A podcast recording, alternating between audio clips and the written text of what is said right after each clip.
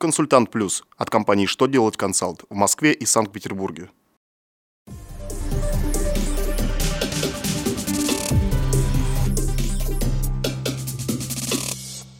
Добрый день! Для вас работает служба информации телеканала «Что делать ТВ», в студии Ольга Тихонова.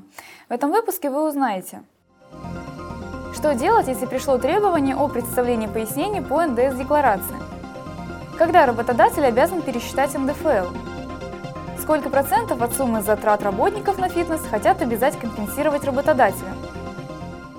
Итак, о самом главном по порядку.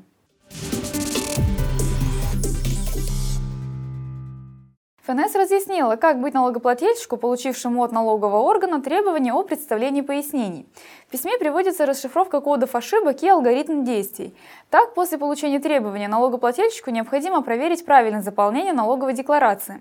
Если будет выявлена ошибка, приводящая к занижению суммы налога, налогоплательщику нужно представить уточненную декларацию по эн дэ эс. Если же ошибка в декларации не повлияла на сумму налога, нужно представить пояснение с указанием корректных данных. Налоговая служба обратила внимание, что представлять пояснения необходимо и в том случае, если ошибки не выявлены. В ситуации, когда работник увольняется до конца года, за который он уже отгулял весь отпуск, получив отпускные, он должен вернуть работодателю сумму отпускных за неотработанные дни. Следовательно, у организации появляется обязанность скорректировать базу по эн дэ эф эл. Об этом сообщается в письме эф эн эс России.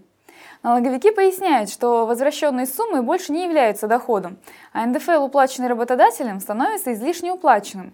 Переплата может быть возвращена налоговому агенту в рамках пункта четырнадцать статьи семьдесят восемь эн ка эр эф.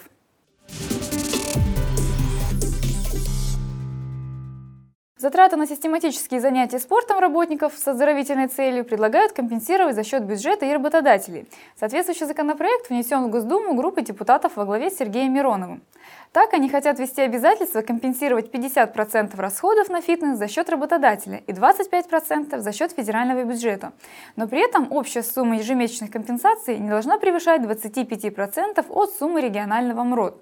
Порядок возмещения должно будет определить правительство эр эф. Планируется, что такую помощь будут предоставлять работникам, которые занимаются в лицензированных физкультурно-спортивных организациях. При этом фитнес-привилегии хотят распространить только на тех, кто имеет непрерывный стаж работы в организации не менее трех лет.